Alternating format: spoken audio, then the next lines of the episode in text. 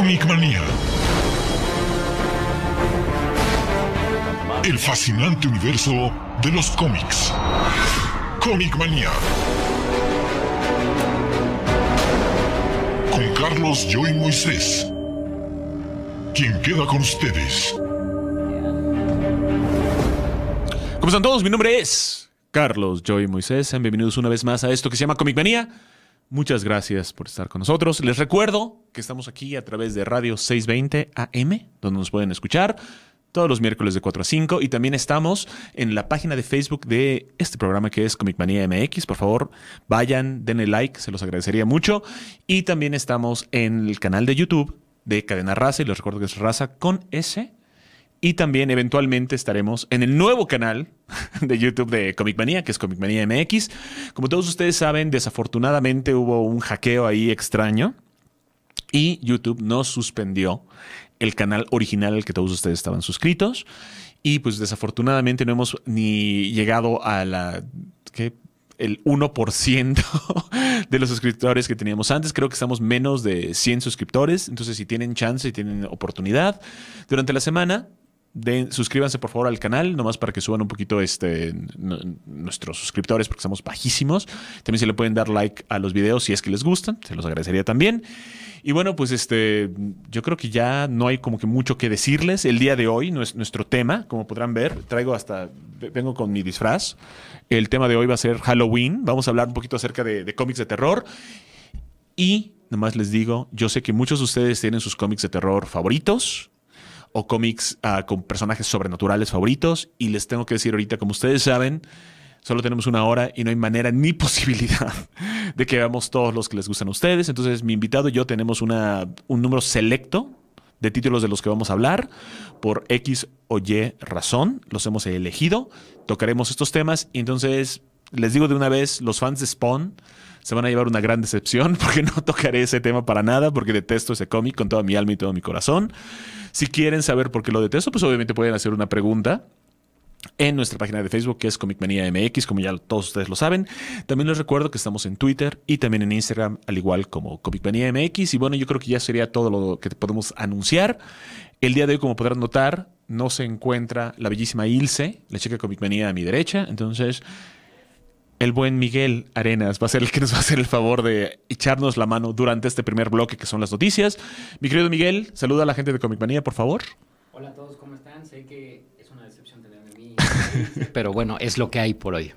No, no pasa nada, no pasa absolutamente nada. Este, por favor, danos los teléfonos en cabina. Claro, últimamente han estado llamando mucho, así que ahí les van. Son 55 53 6 620, 55 53 4 620 y 55 53 9 620. Efectivamente, y tuvimos muchos mensajes la semana pasada, muchos saludos. Desafortunadamente no los pudimos leer todos porque pues mi invitado yo, les doy, la, le doy de nuevo le doy las gracias a Mr. X de The Top Comics por habernos acompañado la semana pasada teníamos tanto tema de, de, qué hablar y tantas preguntas que, bueno, básicamente tuve que elegir entre el tema y las preguntas. Afortunadamente, Mr. X y yo estamos planeando hacer un live donde tocaremos otra vez el tema de Batman, largo, largo y tendido, porque es uno de nuestros temas favoritos de ambos. Entonces, pues, ¿por qué no? Para que todos ustedes tengan más oportunidad de escuchar cuáles son nuestros cómics favoritos, que no necesariamente son los más populares. Y ahora sí, empecemos con las noticias. ¿Estamos lista, Karen? Con las imágenes. Y la primera noticia del día de hoy es... Los showrunners de Game of Thrones fuera del universo de Star Wars. Exacto, y es bastante triste porque yo amé con toda mi alma y todo mi corazón el show de, Game of Thrones. Tengo hasta mi cosplay del personaje de Khal Drogo porque tanto sí amo este show.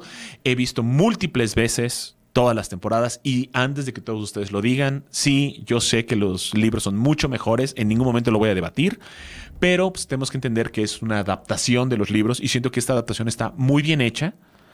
Lo que sí tengo que decir, y esto como que me congela un poco el alma, me dolió mucho que estos chicos no estén a cargo de la nueva trilogía de, de Star Wars.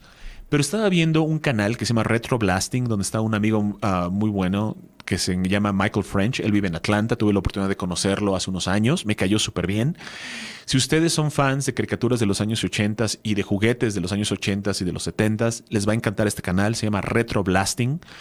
Y se, se pone a explorar juguetes como los Ghostbusters, tanto donde salía el chango y donde este, estaban lo- los, normales, los juguetes de Superpowers, los juguetes de este, ¿cómo se llama? Ah, Robotech, etcétera, etcétera. Es, es un excelente canal. Y me gusta mucho su exploración. Y él estaba hablando acerca de la salida de estos individuos, porque obviamente él es gran fan de Star Wars, habla muchísimo de los juguetes de Star Wars. Y menciona una entrevista que le hacen a estos dos chicos, a Weiss y Benioff, y estaban comentando acerca de que a la hora de adaptar Game of Thrones no sabían lo que estaban haciendo. O sea, bajo su propia ah, propias palabras dijeron que no tenían ni la menor idea de lo que estaban haciendo y que varias veces cometieron muchos errores durante toda esta primera temporada porque tenían demasiada, ah, demasiado material a la hora de adaptarlo, lo cual se me hizo bastante interesante.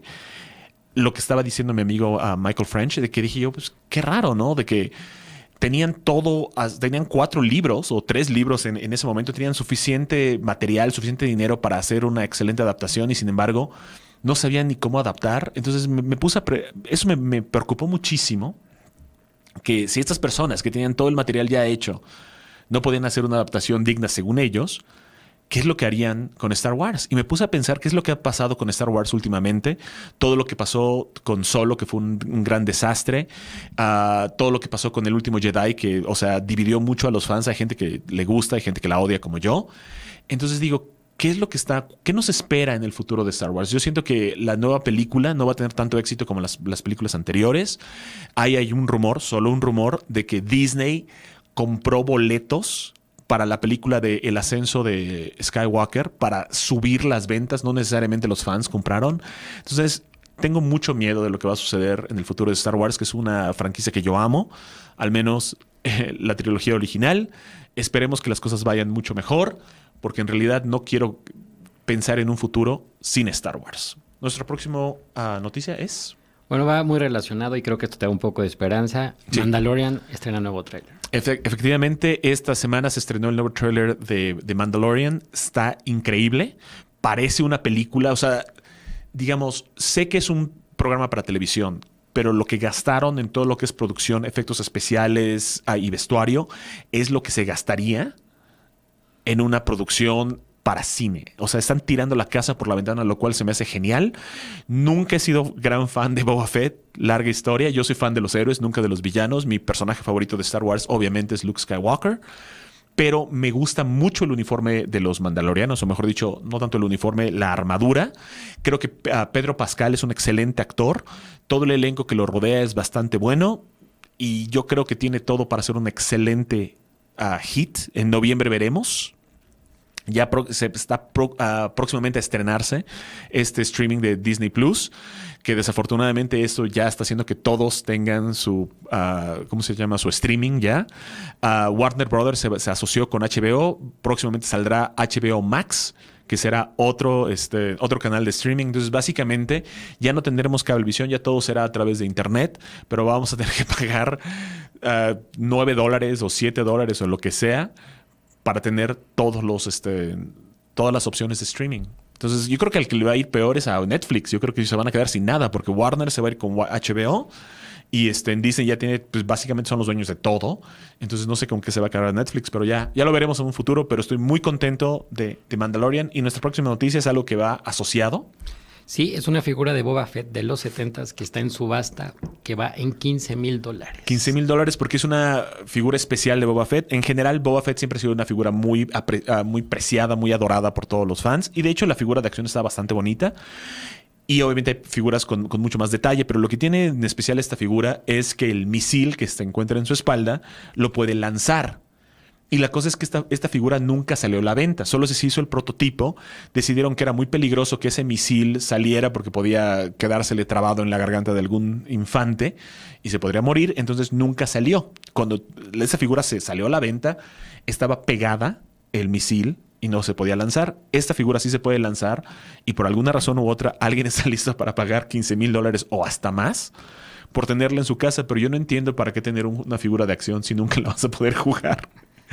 ¿Y quién va a arriesgar a lanzar ese estúpido misil si se puede perder? Imagínate si se pierde ese misil. No, bueno, olvídate. Pero bueno, la- al, al ganador le deseamos mucha suerte. La próxima noticia, por favor. Noticia que era muy feliz a nuestro compañero y amigo Luis de Mauleón. Efectivamente. En abril del 2020, No Time to Die. Efectivamente, ya va a salir la nueva película y puede ser hasta la, la, última película con Daniel Craig como James Bond. Yo soy gran fan de James Bond, como lo demostré hace dos programas. Me encanta. Uh, las últimas películas de Daniel Craig no me han gustado tanto como toda la promesa de Casino Royale. Casino Royale es una de mis películas favoritas de, este, de James Bond. Esta puede ser que esté muy, muy, muy buena porque obviamente Daniel Craig va a querer uh, dejar la franquicia con un buen sabor de boca. Y también tenemos de villano a Rami Malek que siento que es una uh, opción extraña porque es un personaje muy endeble, o sea, es un actor muy endeble, flaquito, no, no na nada imponente, pero muy buen actor. De hecho, ya ganador del Oscar por su interpretación de Freddie Mercury en uh, Bohemian Rhapsody. Uh -huh. Entonces, vamos a ver eh, un verdadero villano que tiene capacidad actoral. Esperemos que lo haga mucho mejor que Christoph Waltz, que es otro brillante actor que en realidad me quedó a de, mucho a deber en la película de Spectre. La próxima noticia es... Pues Vin Diesel da el kickoff de el, del universo cinematográfico de Valiant con Bloodshot. Efectivamente, Bloodshot es un cómic que en realidad no es tan bueno como las imágenes muestran. Yo uh, he leído varias versiones de, Bloodshot. Obviamente el personaje ha tenido varias, este, varios reboots. Porque primero Valiant en los años 90 tenía unos dueños. Esos dueños se lo vendieron a la... ¿cómo se llama esto? A los videojuegos Acclaim y cambiaron todo el personaje de Bloodshot y después se, can se canceló toda la publicación de los cómics de Valiant y volvieron a nacer en recientes años.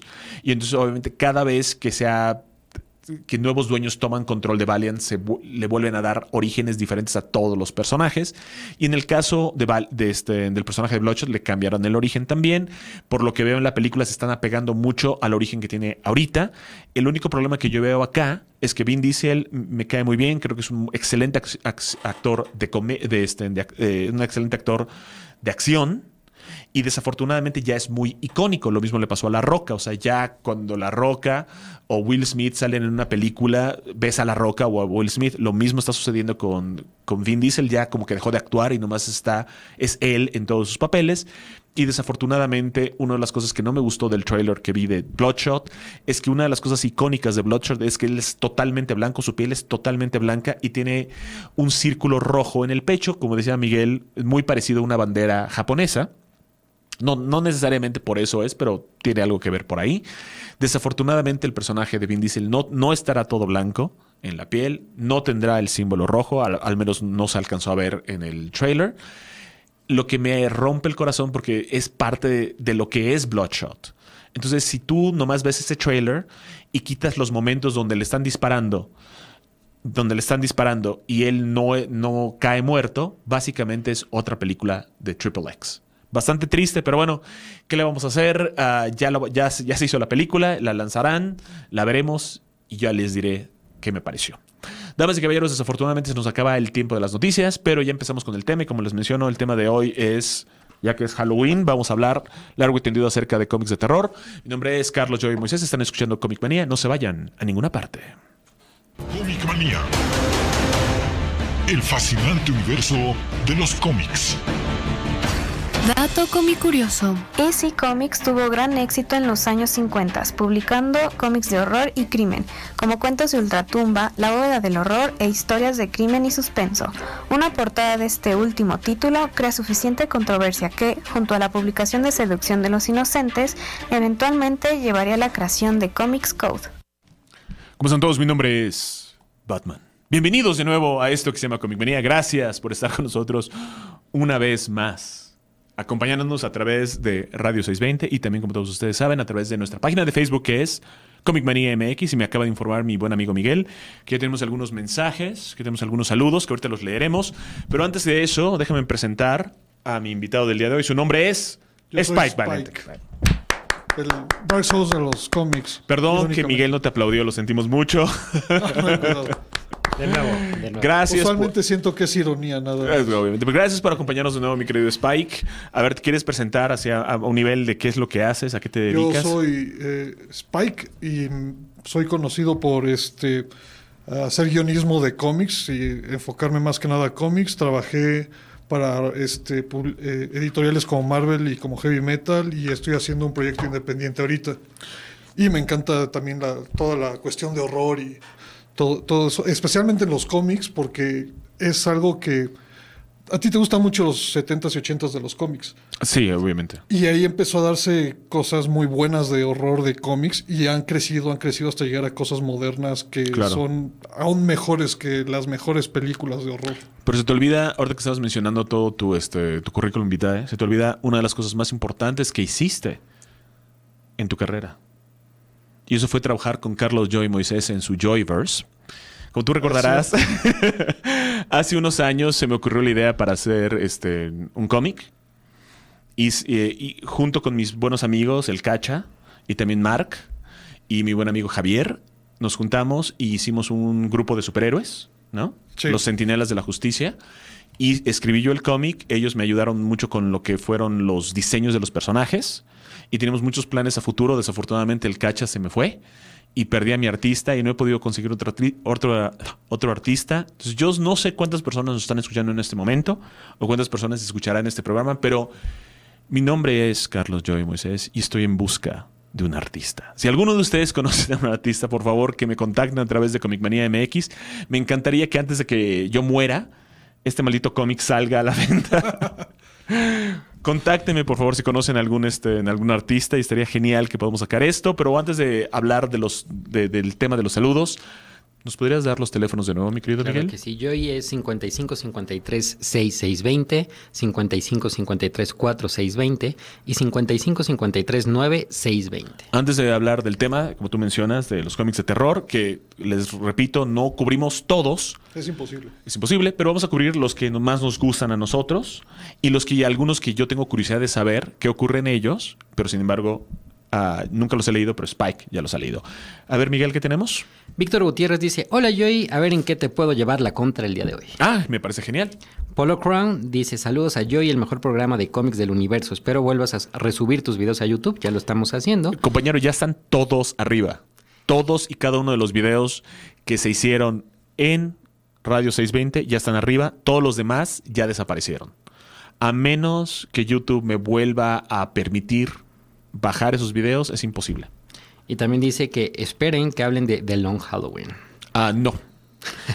Tal vez cuando me junte con, obviamente con Mr. X para hacer otro programa de Batman, toquemos eh, Long Halloween, pero hoy no hablaremos de Long Halloween, ya que no necesariamente tiene que ver con terror. Sí, más que nada, exactamente tiene que ver con Halloween y hay varios números de, este, de Jeff Loeb y Tim Sale, donde se enfocaban en Halloween en Ciudad Gótica, pero ninguno de esos cómics fueron cómics de terror. De hecho, Haunted Nights, la colección anterior a Long Halloween, tiene más que ver con terror que estos de Long Halloween. Pero así como no es terror tal cual, porque se sigue enfrentando contra sus mismos Ah, villanos. claro. Armando Garza dice, felicidades por todo tu esfuerzo y una pregunta. Estaba leyendo Blackest Night y mi sorpresa al ver que Batman, Martian Hunter y Aquaman junto con su hijo habían muerto. ¿Puedes hablar un poquito de esto? Pues de hecho voy a hablar de Blackest Night. Este, bueno, Batman murió, ba- Batman entre comillas murió en Final Crisis. Más adelante descubrimos que Batman no había muerto, sino se había transportado al pasado. Es una historia muy, muy larga. Pero lo que revive en Blackest Night es un Batman zombie, pero en realidad es un clon de Batman. En el caso del hijo de Aquaman, se está refiriendo obviamente a Arthur Jr. o, aunque no lo crean, Aqua Baby. El bebé nace, cuando todavía era un recién nacido, eh, lo toma como rehén Black Manta, obliga a Aquaman a pelearse con Aqualad y le dice a Aqualad, perdón, le dice a Aquaman, si no matas a Aqualad, tu compañero, tu bebé va a morir. ¿Ok? Entonces lo que tiene que hacer Aquaman es buscar la manera de salvarle la vida a su compañero Aqualad y salvar la vida a su hijo. Logra salvar a Aqualad, pero adivina qué.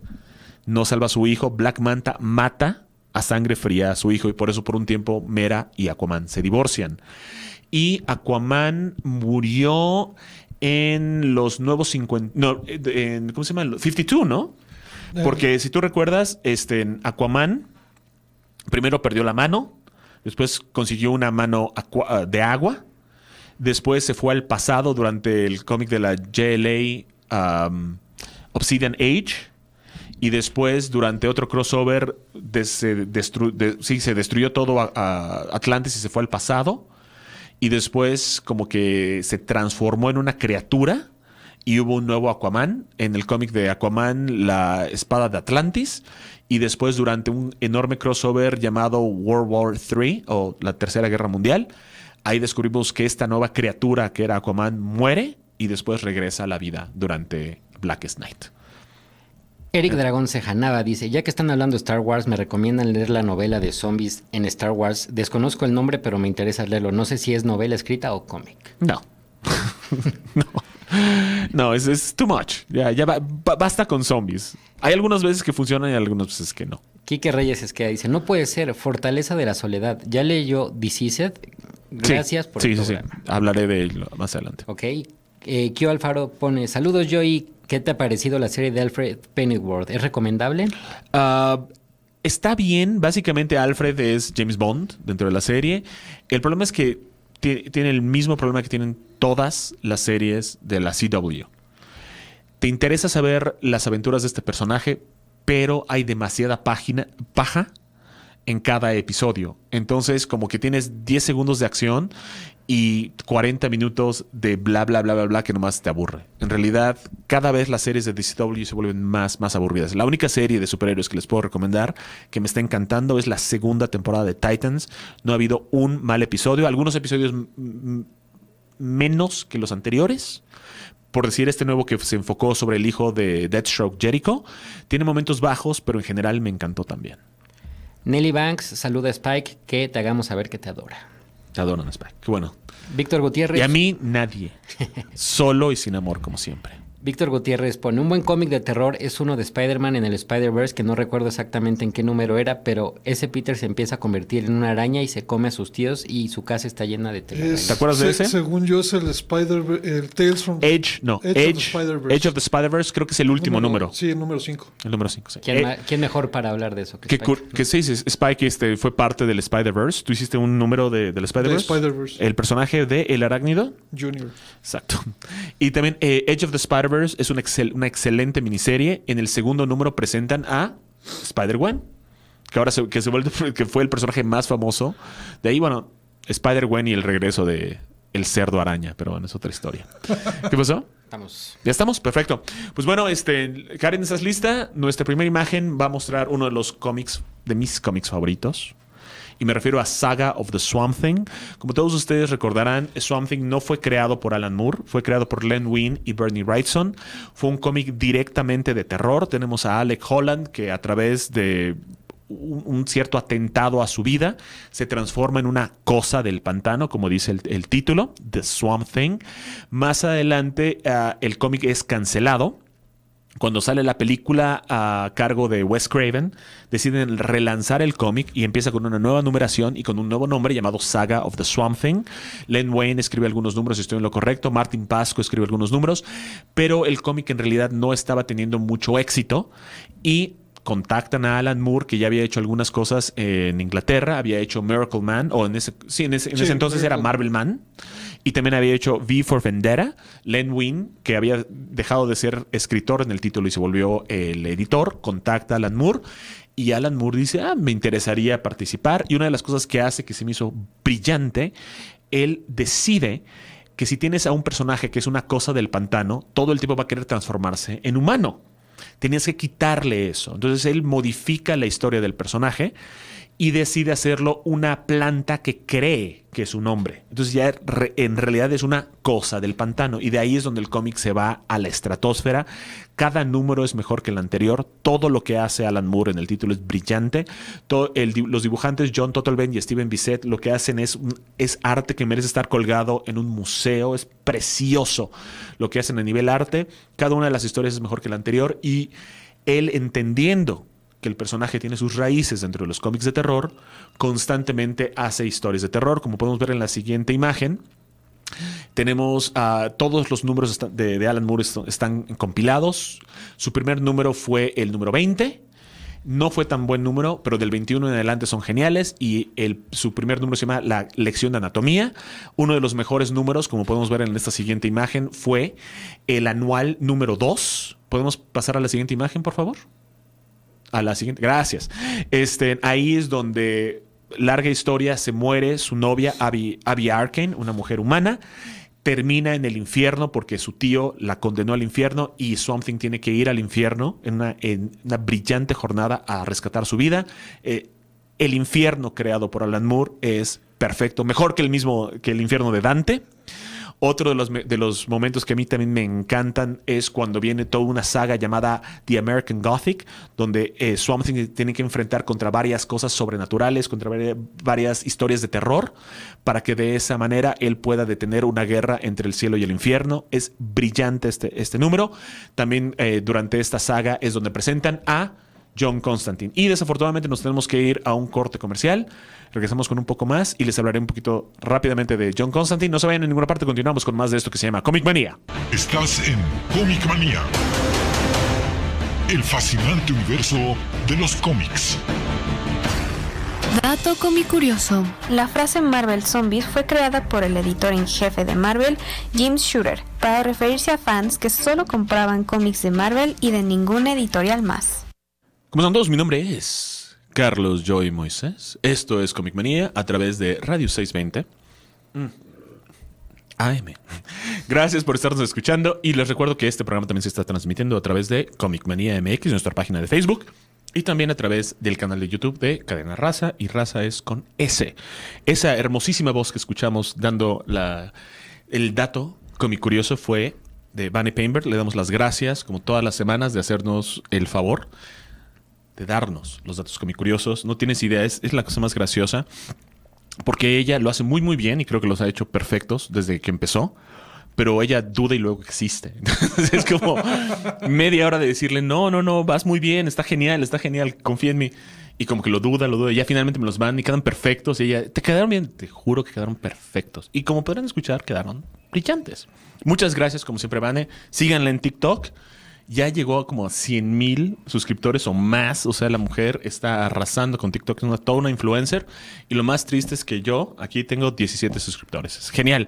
Pues que, Muchas gracias. que comparte un nuevo canal. Sí, no, no, no. Como jamás le pediría eso. Se, se me hace muy mal gusto pedirle tantos favores a Vane. Este, ¿Nos podrías dar, por favor, los teléfonos?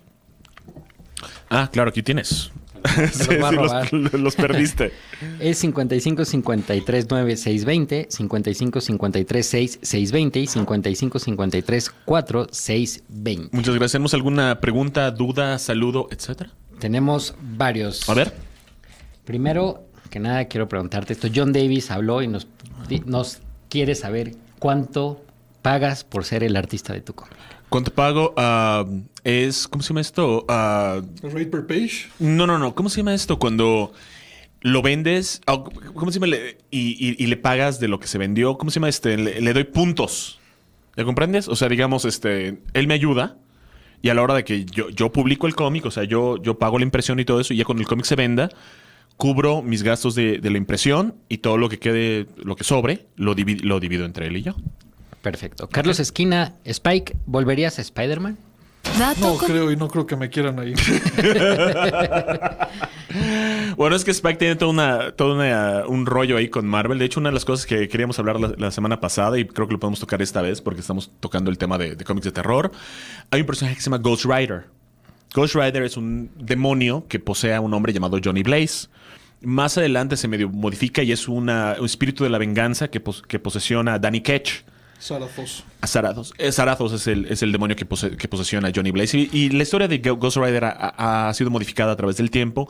Spike es no solo gran fan de Ghost Rider, este personaje que ya tuvo su película, dos películas y todo. Y serie recién Y cancelada. y también, y también es, es- es gran fan de The Punisher. Y una vez me comentó que propuso a Marvel una historia donde unías a esos dos personajes, donde el espíritu que ha posesionado a Danny Ketch y ha posesionado a, este, um, a Johnny Blaze, posesiona a Frank Castle y aparece a un Ghost Rider Punisher.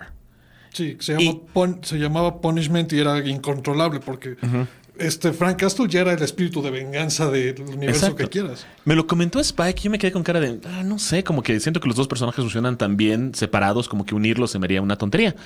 Pero Spike no me escuchó y él hizo lo que él tenía que hacer y lo presentó a Marvel y Marvel dijo, no, gracias, estamos bien. Corte a unos cuantos años, ya salió ese personaje No le dieron el crédito a Spike. Spike no está escribiendo ese cómic y básicamente les, le plagiaron su idea. Y déjenme decirles, señores, yo estuve presente ahí múltiples veces cuando Spike no solo me lo contó a mí, se lo contó a otras personas. Y fueron cinco años aproximadamente después Sí.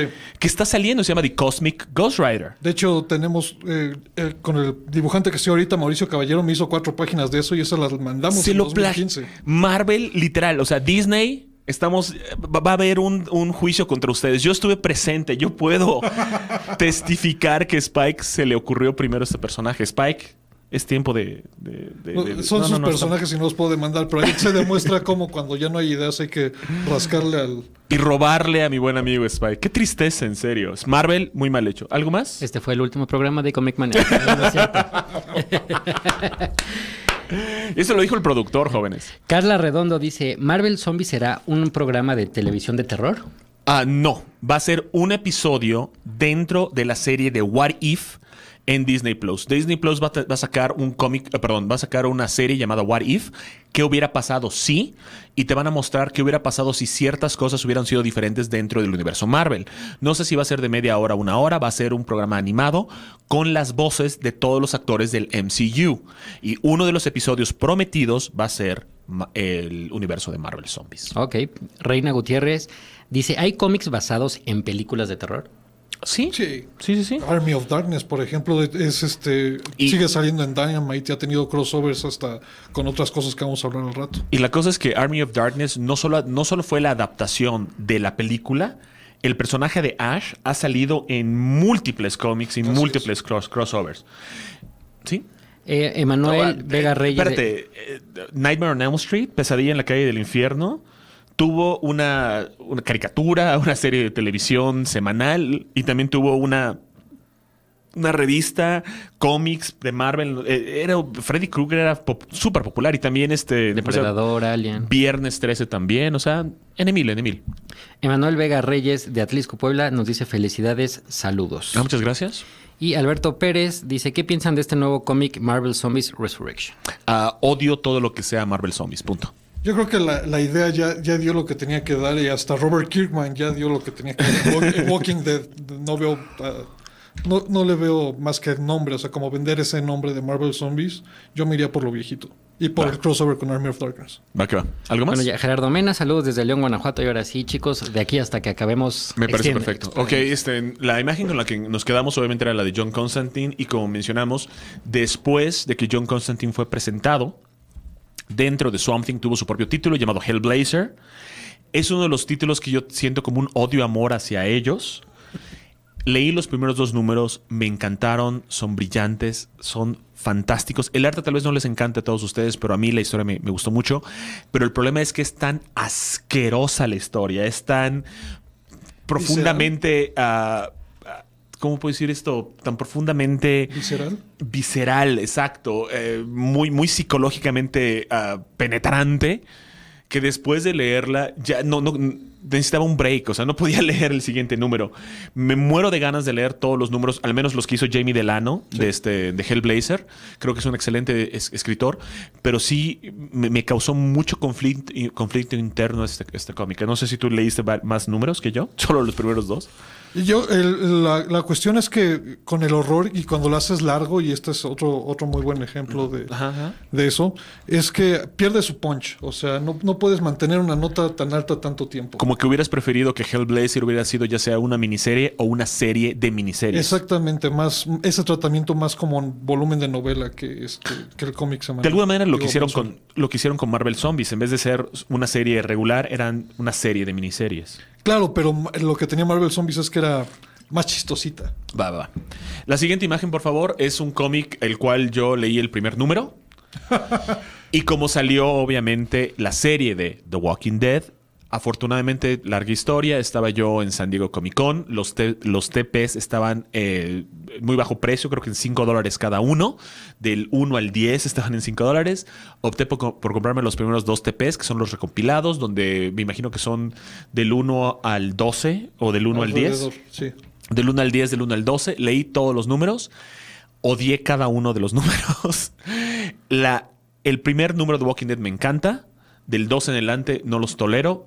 Tú piensas total y completamente diferente, ¿cierto? Yo, yo creo que es una historia muy interesante y lo, lo- lo gracioso de todo es que tú leíste como dos tipos de Walking Dead porque el, el primer arco lo dibuja Tony Moore, Sí, sí, con el que Kirkman hizo Fear Agent y el segundo arco ya es Chad- Charlie Adlard, que es el, el cuate que se queda hasta, Hasta el final. 193, exactamente. Y lo interesante de Walking Dead es que es, la, es exactamente la, la idea de, de Robert Kirkman de la película que nunca se acaba. Entonces, eh, tienes grandes sagas, por ejemplo, no llegaste a eso, pero la, la de la prisión. o- que, por que le adaptaron en. Sí, en la hicieron, serie. hicieron como adaptaciones, pero que realmente quédense con lo del cómic, porque yo creo que después de la primera temporada de la serie perdieron así como la dirección y el rumbo. Y algo muy curioso de esta serie, yo en general siempre, siempre prefiero los cómics a color. Y creo que esta serie se beneficia de estar en blanco y negro. Así es. Todos los números que yo leí en blanco y negro, tal vez no me haya gustado la historia o me hayan aburrido los personajes, pero sentí que para el tema que abarca, blanco y negro es perfecto. Y yo creo que es un buen tributo a películas como Night of the Living Dead o la película que se llama The Walking Dead, que eh, de hecho el nombre del cómic viene de una película en blanco y negro. ¿Va, va? Este, entonces tú recomiendas mucho este título. Es recomendable, sí, este, pero también puede ser cansado. Y Porque- yo creo que eso es lo que pasó con, con una película que nunca se acaba, pues pi- empiezas a perder las notas. Y... Que es lo que pasa con la serie. Que ya la serie también me perdió varios fans. Como podemos ver en la siguiente imagen, han habido varios recopilados de este, The Walking Dead. Todos los números se pueden eh, encontrar. Y la siguiente, eh, el siguiente cómic del que vamos a hablar es uno de que yo amo con toda mi alma, escrito y dibujado por Mac Mignola, al menos en su inicio. Obviamente me refiero a Hellboy. Les los reto a cada uno de ustedes, en serio, los reto a buscar un mal número de Hellboy. No existe. Hasta en crossovers, por ejemplo, a mí me encanta el crossover con Batman y, y este, Starman. No hay un mal cómic de Hellboy. Yo tuve la oportunidad, igual en la San Diego Comic Con, de conocer a Mac Mignola. Me le acerqué para decirle eso. Él me contestó una- algo súper sarcástico. No voy a entrar en datos. Como que no tomó mi cumplido a- al mil por ciento. Tal vez lo había escuchado demasiado. En realidad no me importa cómo sea como persona. Lo único que me importa es su talento. El, el arte es brillante. Las historias son fantásticas. La primera historia, como podemos ver, es este Seed of of, Destruction. Seed of Destruction. Espérate, ¿dónde la tenía? Ah, mira, eh, bueno, es la primera portada. Después de eso viene este, The Right Hand of Doom, donde, donde descubrimos un poquito acerca de los orígenes de, de Hellboy. Y también algo que yo les recomendaría mucho si no quieren ah, meterse como en graves conflictos y comprar todas las sagas, cómprense este número, el, siguiente, la siguiente imagen, por favor, donde son todas las historias cortas una de ellas es The Body o El Cuerpo, que curiosamente también aparece en la, en la adaptación cinematográfica de Hellboy. Si les gustó la película, créanme, el cómic es mil veces mejor. Me encanta lo que hacen con el personaje porque él, a pesar de ser un demonio, cuando ya está en la Tierra, lo crían seres humanos, entonces él actúa como un ser humano. Me encanta la caracterización que le dan, me encanta el arte, no hay un mal número y me gusta mucho cómo de alguna manera u otra adapta los mitos y leyendas antiguos sobrenaturales Mike Mignola dentro de la modernidad. No hay un solo mal personaje y todos los personajes que aparecen, eh, como podemos ver en esta siguiente imagen, del BPRD, que son, digamos, sus amigos y compañeros, también son buenas historias. ¿Estamos de acuerdo, mi querido Spike? Sí, sí, sin lugar a duda. Es uno de los cómics más recomendables. Está en español, está en inglés. Consíganlo, punto. Y el próximo cómic del que vamos a hablar es uno del que Spike me ha recomendado eternamente. Que, y, que sé que no va a salir nunca. y nunca he leído. Pero tengo mucha curiosidad de saber de qué se trata. Pues lo, lo interesante de Hackslash es que Hackslash es una subversión parecida a lo que hace Alan Moore en eh, The Saga of Something en el número 21, el- este, la, la lección de anatomía, en el cual la Final Girl deja de ser la Final Girl. La Final Girl es este concepto de películas de horror donde siempre queda una última este, chica, ya sea por ejemplo en Halloween con este, Jamie Lee Curtis. Jamie Lee Curtis. O cómo se llama en esta película eh, de Viernes... ah, Pesadilla en la calle del infierno. Siempre queda Nancy. Sí. O en todas las películas de Friday the 13th o Viernes 13 siempre queda una mujer que es la que termina derrotando al villano, al menos hasta la siguiente película. Y ahora lo que tenemos este concepto de los slashers y lo que pasa es que la mamá de Cassie Hack era una slasher y ella la tuvo que matar. Y de ahí como que se... O sea, la hija mata a la mamá porque la mamá era una asesina. Sí, Va, va. Se, se convierte en este, la lunch lady, que era que básicamente hacía de comer niños de la, Ah, de era la una, escuela. era una, digamos, una, una asesina en serie que mataba niños y se los comía. No, era... eh, Es, es una historia complicada porque dentro de la historia hay un culto de la flama negra que, se- que empieza que tanto con magia, con biología, con este, experimentos biológicos y todo esto, y hasta Reanimator, este, que hay un crossover, empiezan a hacer este slashers de estos como de películas, gente que no se muere y que está este, centrada en hacer Bueno. las cosas malas. Eso es la chava. Ajá. ¿Y el chavo qué onda? Y Vlad, Vlad es como.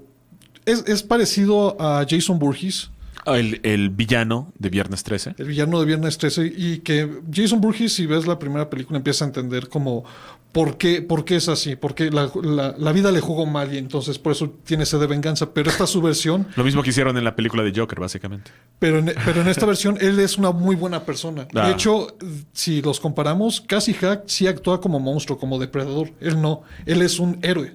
Va, va. Solo se ve horrible.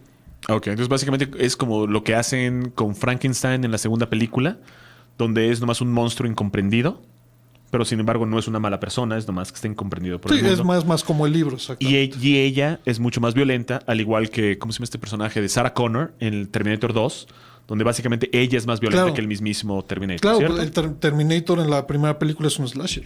Ajá, ok, ya veo. Pues ah, suena interesante, ah, nunca lo voy a leer, pero muchas gracias por comentarlo, Spike. Y- Más, y, lo, lo otro es que hay y está en español. crossovers. Ya está en Yo- español. Sí, lo, de hecho lo traduje, me llevo muy bien con el autor, con Tim Seeley. Y este... Lo, lo otro interesante es que hay muchos crossovers con cosas que van a reconocer fácilmente, desde The Milk and Cheese, de los cómics independientes, como también ha habido de Chucky, este Reanimator de H.P. Lovecraft. Entonces van, van a encontrar algo Y en, lo- en como hack por- slash de horror. Como podemos ver en esta siguiente imagen, hicieron un omnibus, me imagino que son... Ese es el primer omnibus donde vienen todos los primeros este, one shots y la primera miniserie. Va que va. Y ahora sí vamos a hablar de algo que está mucho más dentro de, mis gustos. Me refiero a Black Knight.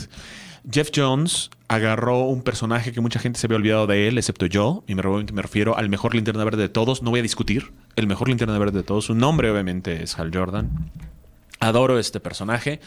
Más que nada porque fue olvidado por todos los fans, reemplazado por Kyle Rayner. Detesté cada momento de la existencia de Kyle Rayner y rogué a todos los cielos y a los dioses del Olimpo del regreso de Hal Jordan y afortunadamente Jeff Jones decidió traerlo y desde que regresa el personaje en Green Lantern Rebirth hizo cosas brillantes Jeff Jones con el personaje. Por favor, lean todos los números de él. Y una de las cosas que más me gustó que hace Jeff Jones es le da una razón al por qué las linternas son verdes y decide que debe haber todo un, un espectro visual y cada color del espectro visual tiene una linterna y tiene una emoción que está ligada con esa linterna, con la excepción de, lo- de la linterna verde porque se refiere a la fuerza de voluntad. Y esa está exactamente en medio y todos los demás, ah, todas las demás linternas tienen un significado. Ya me tocará hablar, obviamente, largo y tendido de Green Lantern en, ot- en otro programa.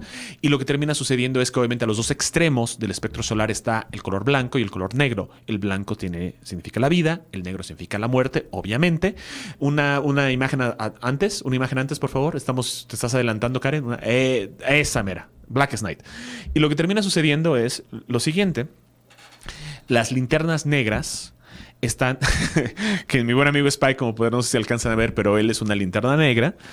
Básicamente lo que hacen las linternas negras es que hay un ser llamado Necron, que él es el que representa a las linternas negras, tiene un heraldo, un ser humano llamado Black Hand, enemigo de Hal Jordan, y él básicamente se dedica a crear zombies en la Tierra y cada vez que estos zombies aparecen se vuelven linternas negras, pero lo más interesante es que todos los zombies que crean tienen algo que ver con los superhéroes para que de esa manera sea, los superhéroes tengan más dificultad de enfrentarse con ellos, ya que ellos se culpan por la muerte de esos personajes. Es brillante la serie y una de las cosas más interesantes que sucede dentro de esta serie es que descubrimos que la razón por la cual muchos héroes han regresado a la vida es porque Necron necesita personas dentro de la Tierra que hayan pasado por el reino de los muertos para mantener la puerta hacia el reino de los muertos abierta. Entonces la razón por la que muchos héroes regresan a la vida es gracias a este ser que representa la muerte. Excelente cómic Black Knight, lo amé. Tengo múltiples copias del número cero, no me pregunten por qué. Pero si no, si no han leído, si no han leído Blackest Night, por favor, léanlo, les va a encantar. No tienen que saber mucho de lo anterior. Puede- pueden leer Blackest Night directamente y entenderlo y disfrutarlo bastante bien. ¿Estás de acuerdo conmigo, mi querido Spike? Es, es un cómic bastante divertido. Creo que puede ser muy largo si te vas por todas las, ¿cómo se llama? Los times y eso, pero tiene cosas muy interesantes, como todo mundo es fan de la muerte de Superman por alguna extraña razón. Que entonces vamos a ver a Superman siendo una amenaza por las manos de Necron. Exacto. Excelente, excelente cómic. Y dentro del mismo tono de personajes regresando a la vida, tú mencionaste un cómic que te gusta. Obviamente tú eres gran fan de los hombres X y me estoy refiriendo a Ex Necrosh. Que de hecho es un, es un cómic que fue este, que salió a la, a la par de Blackest Night, ahí por el 2009-2010. Ajá. Y es otra manera de ver un tema muy parecido. Aquí está Celine del Hellfire Club, que es la reina negra. Ajá. Este, se roba de Bastion una muestra de un, del, del virus tecnonarca y, y básicamente trae a la vida a todas las mutantes que básicamente perecieron en este Genosha. Pero básicamente no está haciéndolo a través de medios sobrenaturales, a pesar de que ella tiene poderes que podrían ser contados como sobrenaturales. Está utilizando un virus tecnoorgánico para re- regresarlos a la vida. Así es. Ah. El arte se ve muy bonito de la portada. No sé si fue el mismo ar- artista del interior. De hecho, sí, y no sé si te acuerdas que a ti se leyeron unos X-Force que sí. Sí. te gustaron. Es de, Sí. esta, es de esta saga. Sí, de, de hecho, todos los X-Force que me, que, me, que me dijiste que fue la primera, al- al- la primera versión De, los Black Ops. de los Black, que es básicamente cuando Cyclops crea un equipo específicamente para proteger a los mutantes y es un, y es un equipo que puede matar y tiene el permiso Un equipo de de Cyclops- ataque. un equipo de ataque. Me, me- me los números. Desafortunadamente empezaron a haber muchos crossovers y no, y, no, y no lo pude seguir disfrutando. Antes de irnos, porque ya solo tenemos un minuto, tengo que hablar de este siguiente cómic. Es uno de los mejores cómics que jamás ha salido en mi vida. Obviamente, segundo a Swamp Thing, porque nada, nada le gana a Alan Moore. Y obviamente me refiero a Sandman de Neil Gaiman. Es brillante lo que hace con este personaje, es el Señor de los Sueños y vemos varias de sus aventuras en el mundo de los sueños y en el mundo de los mortales. Conocemos a toda su familia, que son unos seres que no tienen fin, como la muerte, a desesperación, deseo, etcétera. Lean Sandman si no lo han leído, son buenísimos. Los primeros números son mucho más fáciles de entender que los siguientes, pero aún así merecen ser leídos. Al igual que Watchmen, es un parteaguas en el mundo de los cómics. La primera, la primera aventura es genial, se llama Preludes and Nocturnes y en serio se las recomiendo muchísimo. Y si quieren ver cómics de terror en serio que les afecta a un nivel total y completamente profundo, es esta, esta historia que se llama A Doll's House, que es, la, que es la siguiente, y otra que se llama A Game of You. Muy recomendables, por favor, no dejen de leer Sandman, les va a encantar. Neil Gaiman es un maestro. Y sin duda, el número 6 de la saga, lo podemos ver este, donde aparece el personaje de Doctor Destiny, es mi cómic favorito. Damas y caballeros, desafortunadamente no tenemos mucho tiempo. Gracias a mi buen amigo Spike. Valentine por estar con nosotros. Síganlo en Twitter y en todos los otros lugares donde se encuentra. Mi nombre es Carlos Joy Moisés. Por favor, suscríbanse a nuestro canal. Nos vemos la próxima semana en esto que se llama Comic Manía. Dato curioso. El Comics Code censuró por muchos años la aparición de personajes sobrenaturales en los cómics. Cuando estas reglas se relajaron, Marvel aprovechó lanzando varios títulos con monstruos, como Tumba de Drácula, Hombre Lobo por la Noche y El Monstruo de Frankenstein. Comic Manía. El fascinante universo de los cómics. Comic Manía. Te esperamos la próxima semana en esta estación. Directa hasta los estudios.